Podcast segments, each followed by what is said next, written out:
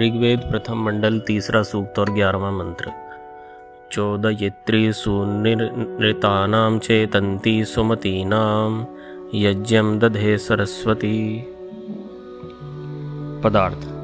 सुनृता नाम जो मिथ्या वचन के नाश करने, सत्य वचन और सत्य कर्म को सदा सेवन करने सुमति नाम अत्यंत उत्तम बुद्धि और विद्या वाले विद्वानों की चेतनती समझने तथा चोदयित्री, शुभ गुणों को ग्रहण करने कराने हारी सरस्वती वाणी है। वही यज्ञम सब मनुष्यों के शुभ गुणों के प्रकाश कराने वाले यज्ञ आदि कर्म दधे धारण करने वाली होती है। भावार्थ। जो आप्त अर्थात पूर्ण विद्या युक्त और छल आदि दोष रहित विद्वान मनुष्यों की सत्य उपदेश कराने वाली यथार्थ वाणी है, वही सब मनुष्यों के सत्य ज्ञान होने के लिए योग्य होती है, अविद्वानों की नहीं।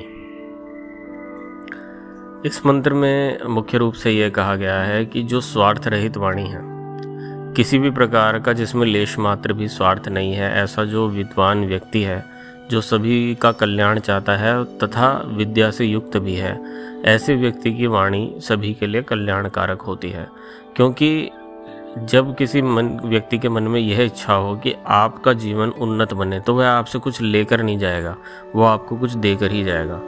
और ऐसे किसी व्यक्ति का पता लगाना हो तो उसके जीवन चरित्र के बारे में पढ़ना, समझना चाहिए कि वह व्यक्ति कैसा है। ऐसे लोगों में केवल इतना नहीं होता कि केवल भावना मात्र से ही उस व्यक्ति की सब बातों को अक्षरशः मान लिया जाए, वह व्यक्ति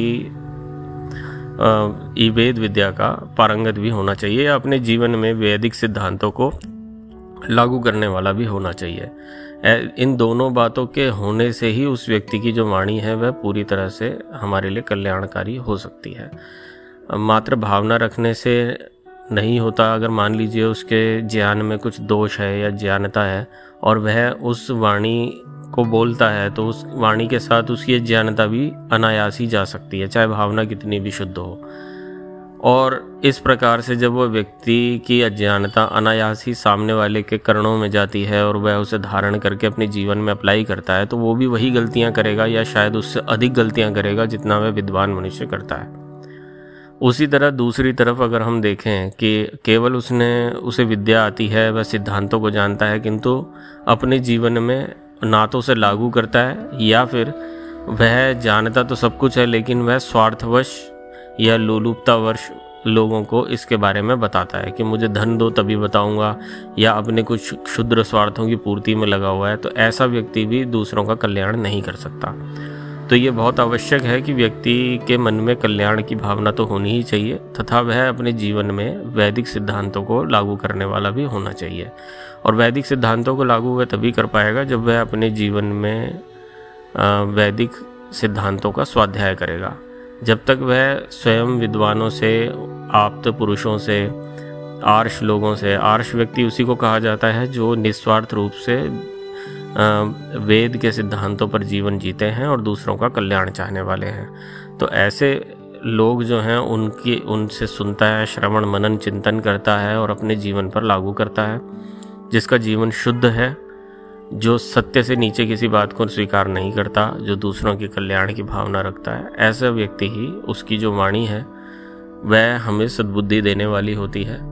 और ऐसा व्यक्ति हमेशा सत्य वचन और सत्य कर्म का ही आश्रय लेता है। अतः इसकी जो बुद्धि है, वह नैसर्गिक रूप से ही कल्याणकारिणी और बहुत मधुर हो जाती है। तो ऐसे व्यक्ति से शिक्षा लेना या उसके वचन सुनने से हमारा चित्त भी शुद्ध होता है और ईश्वर के प्रति, विद्या के प्रति हमारा अनुराग बढ़ता है। ओ